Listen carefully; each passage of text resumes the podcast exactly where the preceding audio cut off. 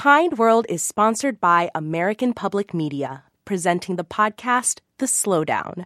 The Slowdown offers five minutes of calm every weekday. One of the most celebrated poets of our time, host Tracy K. Smith, provides insight and poetry that offers a few moments of reflection. Listen to The Slowdown wherever you get your podcasts.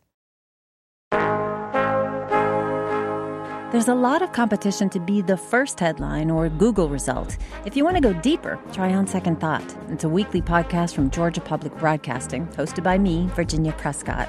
We talk with innovative thinkers, hip-hop legends, pecan farmers, and agents of change who just may make you rethink what it means to be second. Subscribe to On Second Thought for free on Apple Podcasts, Stitcher, Spotify, or wherever you get your podcasts. Hi, this is Erica Lance. I'm the producer of Kind World. In honor of Thanksgiving, I've put five Kind World stories into one big episode. Turn it on this weekend when you want to get in the mood to give thanks. And just a reminder, I want to hear your stories too. Email me anytime at kindworld at w b u r dot org. Thanks for listening. My name is Maureen O'Rourke. I am originally from Worcester, Massachusetts. My dad was a um, typical Massachusetts Irishman, very stubborn, very opinionated, but also very emotional. Over time, we noticed that his mental capacity was clearly slipping, and uh, it was became obvious that he had Alzheimer's disease. My mom diligently cared for him, did everything for him, and it was becoming more and more difficult. And my dad developed pneumonia and was taken to the hospital. And I had talked with my dad when he wasn't so cognitively impaired about what his last wishes were, and he did not want to be on a ventilator, have feeding tubes, et cetera. So instantly they wanted to transfer him to a nursing home, and the long-term care there was just wonderful. You know, the next few weeks, my dad started hallucinating, and he was gasping for air all the time, so um, I called in the hospice team. And it appeared my dad was going to peacefully pass on within a day or two. Weeks later, I, I'm basically living at the nursing home, you know, napping in a chair, attending to all of his physical needs, and, you know, holding his hand, and he's just gasping, gasping. But he just keeps hanging on. Nothing to eat, nothing to drink, but he's just not going anywhere. And, you know, we're kind of jokingly telling him, Uncle Ed's waiting for you, he's got a tea time. But he wasn't going anywhere. So after, you know, over three weeks of this, I was just spent. I had a lot of support from my younger brother, my cousins, my friends were texting me all the time, but it just isn't enough to sustain you. I was exhausted physically and emotionally, and though I had promised him he would not die alone, that I would be with him, not to be afraid, I would stay with him till the end, I was beginning to think this just wasn't possible. This one particular evening, I had decided this was it. I couldn't do it anymore. The next day was my birthday, and trying to figure out how to tell my dad, to tell him, you know, I love you, but I just, I'm sorry. I, I know I made that promise, but I just can't really keep it. And this nurse came in who was going home, and she was, you know, leaving for the evening, and she came in to say goodbye to me, and she slipped me this little brown bag, and in it was a small bottle of Bailey's Irish Cream. And she said, "This is just for you. Maybe, you know, you could drink this and you'd be able to get a little sleep tonight." She went and got this herself. This was beyond, this had nothing to do with work. This was just a human connection. Whatever the reason, it meant that she saw that I was suffering too, that it was difficult for me, and the long and the short of it is, I drank my Bailey's Irish Cream that night. I stayed with my dad. It was a very, very difficult night, and my dad died at seven in the morning.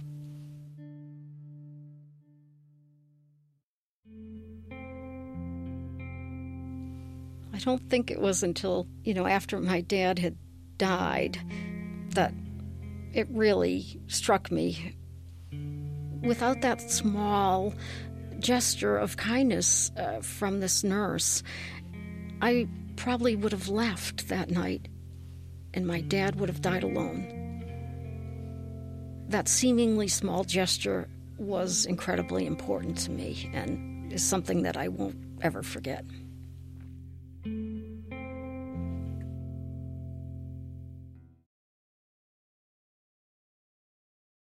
Hi, I'm Shirley Digert. I'm a mail carrier, rural mail carrier in Grosbeck, Texas. I am not the kind of person that would naturally be drawn to skydiving. I'm not one to take chances like that. I'm David Hartsock. I think uh, for myself, it's kind of like therapy almost, because when you're skydiving, you can't be thinking about, did I leave the oven on? Oh my gosh, I got that paperwork that I got to do for work. My older son had gone skydiving on his thirtieth birthday. So when my younger son, two years later, decided to celebrate his thirtieth birthday the same way, he invited me along. At that time, I just looked over at my husband, and he's like very wide-eyed, looking at me. Hmm, you're really going to do this? I says, oh my gosh, yeah, let's do it. It was obvious she was nervous about it, so I tried to make it as lighthearted as possible. He just come walking straight up to me, looking right in my eye, and stuck his hand out there and introduced himself. One of the things I always tell my students to try to calm their nerves is that we're connected up there. There's no way the person's going to get away from me. So I told her that you can be sure that nothing's going to happen to you because I'm going to make sure nothing happens to me. And so we go taxiing off. We're like above the clouds. We're way up there. It looked like I was going to be doing this. Yeah. We got to the door. I crossed her hands in front of her, tilted her head back against my shoulder, and rocked forward back in the plane, and out we go. One, two, three. And we bailed out of the plane. We did a free fall for a while. You didn't feel like you were really falling. You felt like you were in a, a wind tunnel almost or something like that. It's just very windy. And it, it was beautiful. I couldn't hardly, hardly wait till the parachute would open, and then I could just really get a good view of everything. I deployed the primary parachute, and you're expecting to go into a nice, smooth glide, and instead we got hit like a brick wall. The canopy was flapping very hard because half of it had not inflated. We were going around so fast and so hard. We were like laying out flat. We were going around like that. I, it was just made me very dizzy. I realized, well, I've got to cut this canopy away so it'll get away from us, and then I can deploy the reserve parachute. But the way the parachute had so violently opened, it had jerked the harness that she was in and the harness I was in, and the handle that should have been right accessible on the right side of my body had folded underneath the harness I was wearing. And I could hear him grunting and trying hard. You could just hear him uh, trying hard to reach something. And so that's when she asked me if everything was okay, and I was honest with her and told her no, it was not okay, that we had a serious problem. And it's like the world stopped. And all I could think about was my husband not want, really wanting me to go, and why did I push for this? What is happening? I can't believe this might happen. I realized that we were in a very, very serious situation, and it was probably not going to end well. I thought about my mom. I had just lost my mom not too long before that, and I thought about seeing my mom again. And knew I was going to. And then when I thought about my mom, I thought about my kids. My kids and my grandkids, three grandchildren, and my husband and my other son were on the ground watching this. And I just said, God, I didn't want them to have to see this.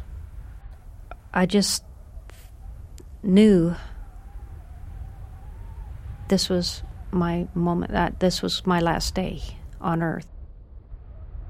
Knowing that her two sons and her husband could see their mother and wife spinning into the ground thinking, oh my God, she's going to be dead, and I wasn't going to let that happen no matter what. At that point, you know, we were probably down to three thousand feet, and I went ahead and deployed the reserve parachute, but unfortunately all it did was get tangled up into the main parachute. I was looking down at the ground to see where we were headed. It's a, pretty much a farm area, so there's houses, barns, barbed wire fences, all kinds of things you can hit that it's going to kill you. I had a brief thought about, well, this is my fate. Oh well, you know, the primary thing now is to make sure that at least one of us survives, and that one person that needs to survive is the student. And I figured what I would do is swing my body underneath hers so that that way she would land on me. The last three seconds, just as we were spinning in, I told her to raise her legs. He said, "Get ready for a rough landing, Shirley." I was laying right smack on top of David. He was on his back on the ground. I was right on top of him. And I could hear him trying to breathe, like let out a hard breath. All I could think about is, oh my gosh, we got to help him get up. I, I didn't think about all that could be wrong with him. I just wanted him to get up. When I woke up in the hospital, I think the first time that I can actually remember waking up, my mom was right there by my bedside, and because of the collapsed lungs, they had to put a tracheo- they had to do a tracheotomy, so I had a trach in my throat, so I couldn't speak. I couldn't move any of my limbs, but my mom was there, and she told me I was a quadriplegic. Yeah, I'd broken my the bone in my neck, and that I was paralyzed from the chest down. I was thinking, well, that ain't so bad. You know, I'm still alive, which, you know, surprised the hell out of me. So I went into the intensive care unit. And I talked with him. He couldn't talk. He had a deal in his mouth that he couldn't really talk, but his eyes told me everything. When he saw the neck brace on me, he tears just ran down his cheeks.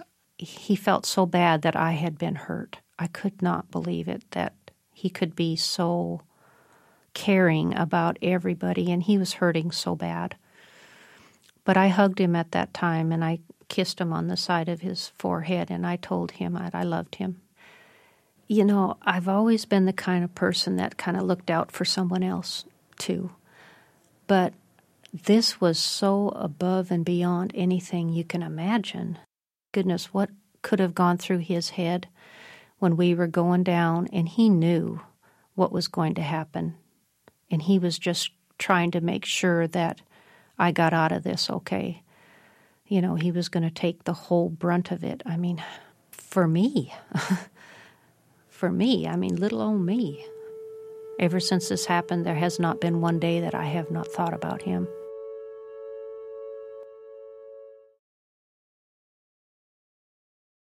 My name is Sean O'Connor, and I grew up in Massachusetts in a town called Plainville with my grandmother and my mom, and someone who I grew up with pretty much my entire life was my Uncle Scott, who this is really about. Uh, my name is Stacia Wydak, and I had six children, but Scotty passed away, so he's not with us. And I live in Plainville. I've been here fifty-four years. I love it here, and it was a perfect home for my son, Scott. My husband passed away twenty-some years ago. So I was left with Scotty. Thank God I had Scotty. He was my best friend. He lived with my grandmother for his entire life. And um, he was just, you know, one of the best people I've ever known in my life. He was the most selfless, loving, kind human being. Oh, he had a smile for everyone. When he met people, he would invite everybody to the house. And I remember in Florida, I wasn't prepared for this, but he went at the pool, and he said, oh, come on over. my mom wants you to come and eat with us. I had no idea, but that's what it was. He loved people.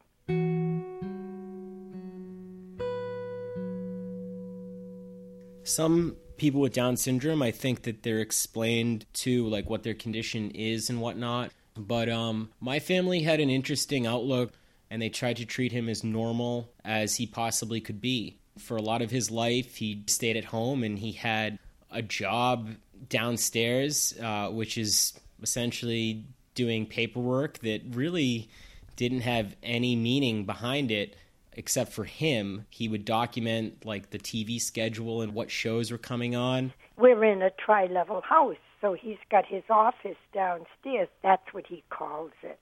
Because we're in business, and I guess he saw the brothers and sisters doing this office work, and he felt that he wanted to have an office. So we set up a computer, and he had his television, and he could watch all his shows.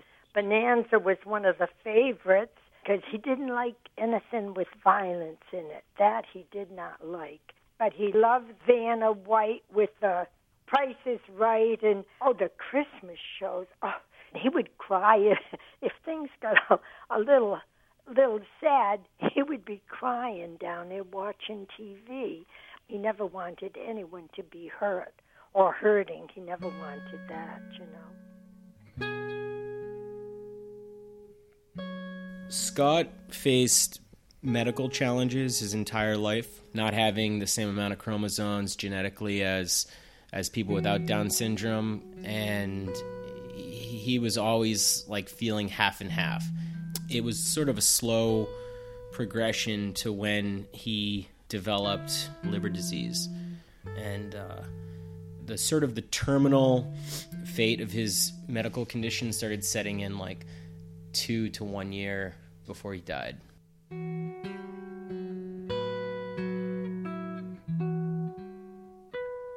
In the winter of twenty twelve, uh, our entire family knew his condition was really declining, and then he ended up in the hospital. He was in and out of the hospital constantly, and none of us wanted to leave him at any moment by himself. So it was my night to stay at the hospital all night, and I didn't get much sleep. He was up all night in pain, and I got back home, and it was just one of the most stressful, depressing days of my entire life. And I turned to Reddit, and I was like, hey, Reddit, my forty-seven-year-old uncle Scott Wydak has Down syndrome and is terminally ill with liver disease. He is currently bedridden and living out his last days at home with my eighty-five-year-old grandmother. One of his favorite things to do is open mail. Dot, dot, dot. Anyone feel like sending him a letter or a card? There was no mail. And then on the second day, there was about ten letters that came in. And then, like, the next two days, it all started pouring in, and there was crates of mail from the post office, and my aunts would walk it into the house, like, crates of mail. Yeah, he said something about Reddit, and I said, Reddit? I don't know, because I'm not a computer person, I'm sorry, but I'm eighty-five years old, so lo and behold. Within a few days, we got, I think, a little over two thousand pieces of mail from all over the world. I think it was up to like forty countries or something like that. It was crazy. Oh, my goodness. Then Scotty was very sick. He couldn't get out of bed. But we would all take turns reading letters to Scotty, and he loved it. Could see how he was so happy that someone is telling him, Scotty, get well. Scotty, you like Bonanza, and I like it too. That's what people would say, you know. This letter comes from Australia, and he's included all kinds of stuff in here. Five Australian dollars. He says, hi, Scott, my name is John, and I live in Brisbane, Australia. But we aren't upside down like some people think. Your nephew said that you like to get mail and enjoyed country music as well as drawing. I saw some of your pictures, and they looked great. I wish I could draw half as well as you. You may know that we have kangaroos and koalas down here, but we also have all sorts of other animals and plants, including the ten most deadly snakes in the world. I have popped in some goodies for you to look at and keep as mementos. Give your mom a kiss for me, as she's a great lady. From the land down under, John. and they're all like that. Honestly, every letter has an immense amount of thought put into it. If he got this one letter from Australia when he was healthy, he would keep this for the rest of his life. This would be up on his wall. He would show people this for years to come, like whenever they would come over. And he got thousands of these. It's unbelievable. Like about three and a half to four months after the mail came in, he passed away. And the last time I ever saw him walk, or that we know he walked, was we had moved the mail downstairs when he was bedridden upstairs, and he had actually walked down to his downstairs room and got a crate of mail and walked back up. Towards the end there, like the last week or so, my grandmother slept on the couch in the living room next to his hospital bed. The hospital bed couldn't fit two people, but if it could, she would have been right in the bed with him. When he got very sick, then he wanted me close to him. So what I did, I slept on a sofa in the living room, and I said, Scotty, I can watch you, and you can watch me. We can watch one another. And he would go to sleep peacefully, you know, happy that I was nearby. As much as this is about Scotty and the mail he's received and the strangers who sent the mail, it's a lot about her too, because she's just she was his counterpart and the person who who took care of him his entire life, his best friend, and uh, she deserves all the credit in the world um, for what she's done. Definitely. It was a pretty unique mother and son relationship, very positive one, very beautiful one.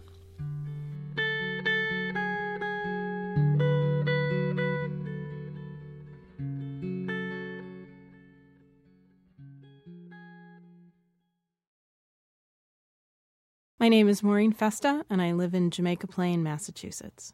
In the summer of two thousand nine, um, my ex-husband and I separated. Um, it was amicable. We had tried to work on our marriage. It just wasn't working.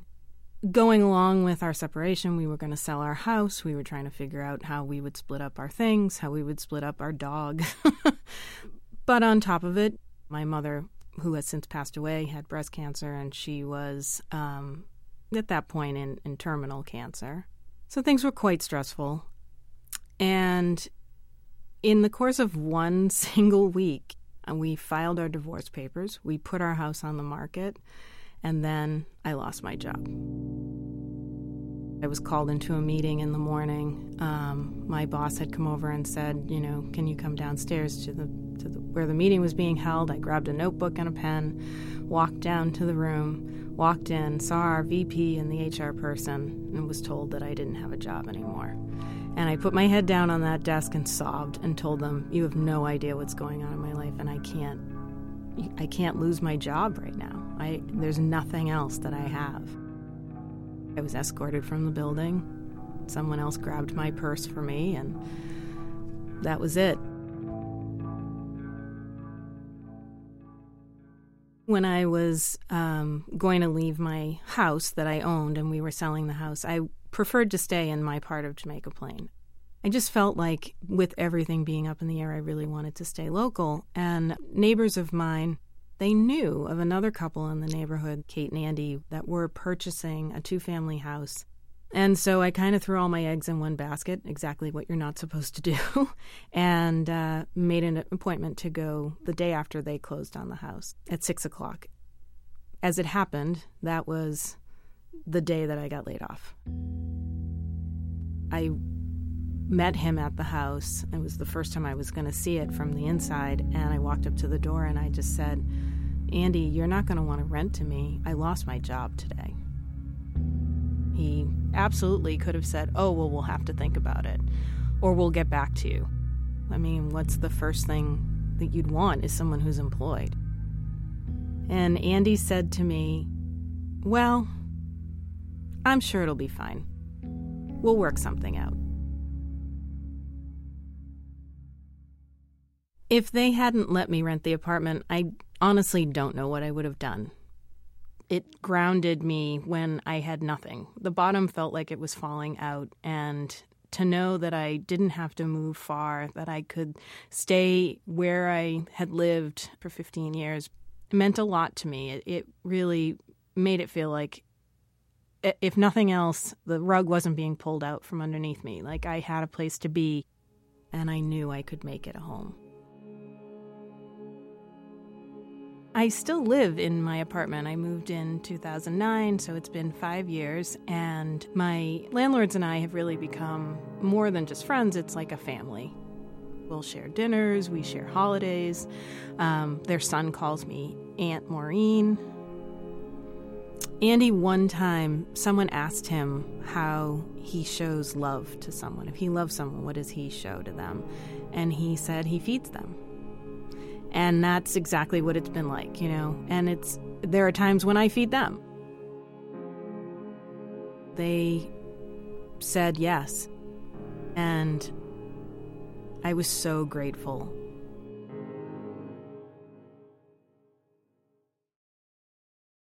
Hi, my name is Janne. I live in Belgium and I am a student. I was with my boyfriend. Um, and we were walking home when we had a fight.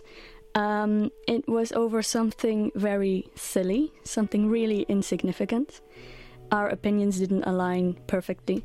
But um, you know how in the heat of an argument, small things can seem very important, you know? From an outsider's perspective, it must have really looked like a serious, terrible fight. And I decided um, that, you know, if I stay here now, I might say things that I'm going to regret because I get caught up in arguments. So I decided to cross the street and go into the park.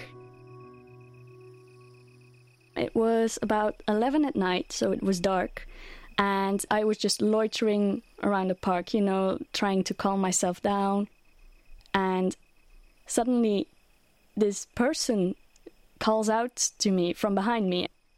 Hey, you know that he loves you, right? I got a little scared, naturally. forty-something guy, park at night, you know, all these red flags popping up. But there was something about his posture and the way he talked. He kept his distance. He had come, like, quite a ways into the park just to find me. And he suddenly, he dropped my boyfriend's name. He said, the guy in the entrance, you know, the blonde guy, he's waiting for you. And he told me that he loves you. Do you love him? And I replied, yes, yes, I do. And I really want to make things right. And he said, you know, come on, let's go back. It felt so surreal. I'm not the type of person who likes, you know, the romantic movies and, and the romantic ending. Uh, I'm not that type of person, but at the time it really felt like I was part of one of those movies. He took me by the hand because I was still crying like a child, and he led me back to the entrance of the park to find my boyfriend. He said, you know, all right, this fight is over right now and you're going to kiss and make up. Which we did. I swear to you, we had completely forgotten about the fight. It was just so meaningless. You know, I was very moved and I asked him, you know, why are you doing this? You don't know us. Had we been unreceptive to the things you said, you might have, I don't know, gotten beaten up.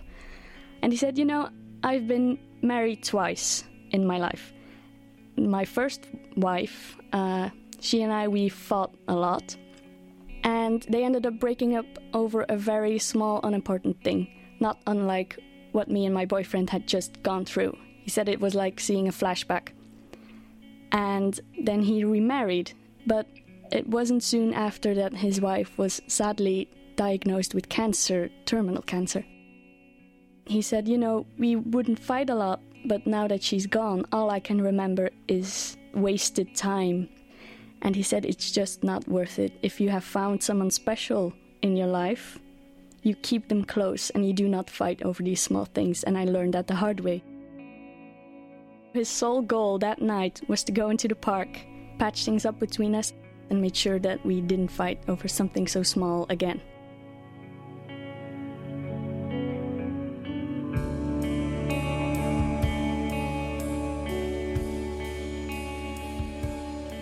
You just heard stories by Zaki Zor, Michael May, and Lisa Tobin. Kind World isn't just about listening, it's about conversation. We want to hear your stories of kindness, so reach out. We're on Facebook, Twitter at W B U R Kind World, and you can email me at kindworld at w b u r dot org. And make sure you subscribe to the Kind World podcast in iTunes if you haven't already. From all of us at W B U R, happy Thanksgiving.